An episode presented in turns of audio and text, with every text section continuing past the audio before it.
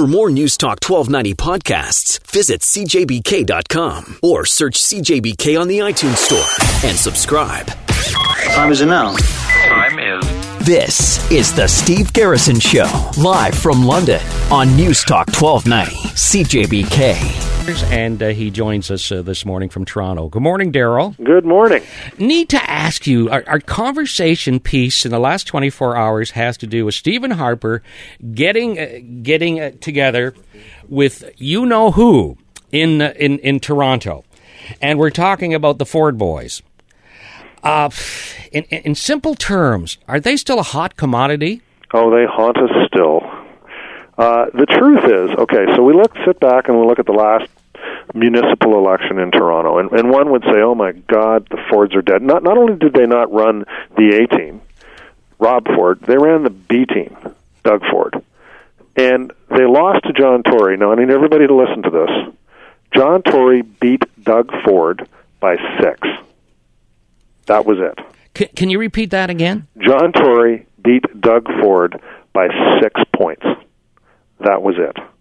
That was it. That was the difference between the two of them. And actually, Doug Ford won in a couple of the uh, uh, in a couple of the suburban uh, parts of the uh, parts of the city. So you know, when people say uh, you know the logic based on everything that we hear about the Fords is that you know how they must be absolutely toxic. Uh, you take somebody from you know basically from for a Toronto blue blood from Central Casting, and you run him against. Uh, the the second stringer for the Ford team, and he just beats them. So, so why this love affair uh, w- with Doug and Rob Ford? Well, I, it's it's really about taking. It's it's kind of like the same thing with Donald Trump. It, you know, they say things that other people just wouldn't say.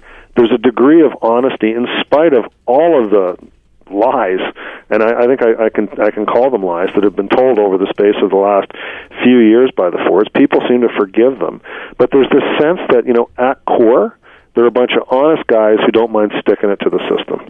And people are a little bit tired of the system. Now, back when Doug Ford, or Rob Ford, sorry, won uh, his mayoralty election, it, it was like people took the biggest hand grenade that they could throw at City Hall and they threw it.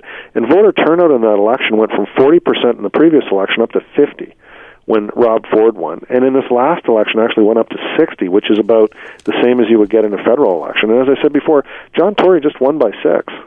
So people still love uh, Doug and Rob Ford. There are some people out there that see them as the appropriate finger to the system. So if, if you're Stephen Harper, and of course he's getting a lot of grief, uh, especially from the media, going, "What are you doing? Uh, you know, going to, to this rally and uh, hosted uh, by Rob and Doug Ford." Now, now of course Harper is distancing himself, saying, "No, it's a conservative rally." What you're telling us this morning that, that he is doing the right thing. Well, what it looks like is the thing about the Ford brothers voters, the people who, you know, are fellow travelers, uh, they show up. And right now in the election campaign, uh, it's even though it looks like the liberals are really well ahead, the election's probably actually quite close. And the reason is because the people who tend to vote conservative tend to show up at the polls. Uh, they may be a little disenchanted right now, but they have a way of showing up, and particularly in Ontario. And uh, the people who are voting liberal, a lot of young voters. If if this was just young voters voting, the liberals would win overwhelmingly but they have a tendency not to show up.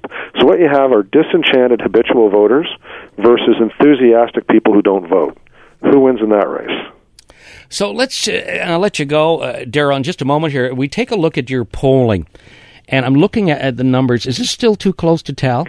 It really is. Even though we have the Liberals with a six point lead, depending on how the vote is distributed and who shows up, it could be a very close election. It also could be a real blowout for the Liberals, but it all will come down to, uh, you know, the average number of people who show up in election Canada in, the, in this millennium in a federal election has been about 61. If you add them all up and divide by the number of elections, it's about 61%.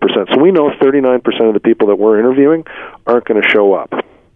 Only 61% of people vote? That's what votes.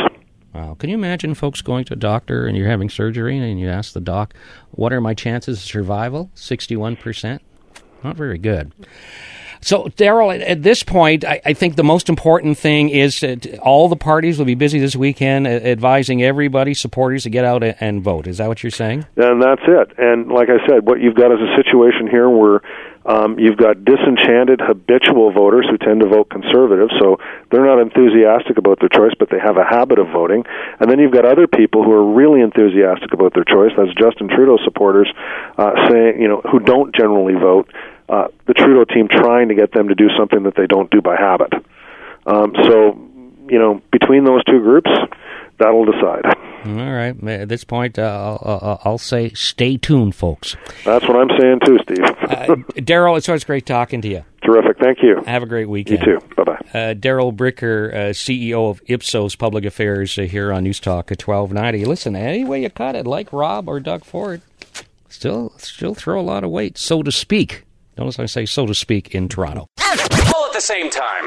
Turn us on. Now give me the details. First thing in the morning. News, traffic, and weather. And so much more. First thing with Mike Stubbs and Lisa Brandt. Weekday mornings on News Talk 1290. CJBK. Sounds great, right?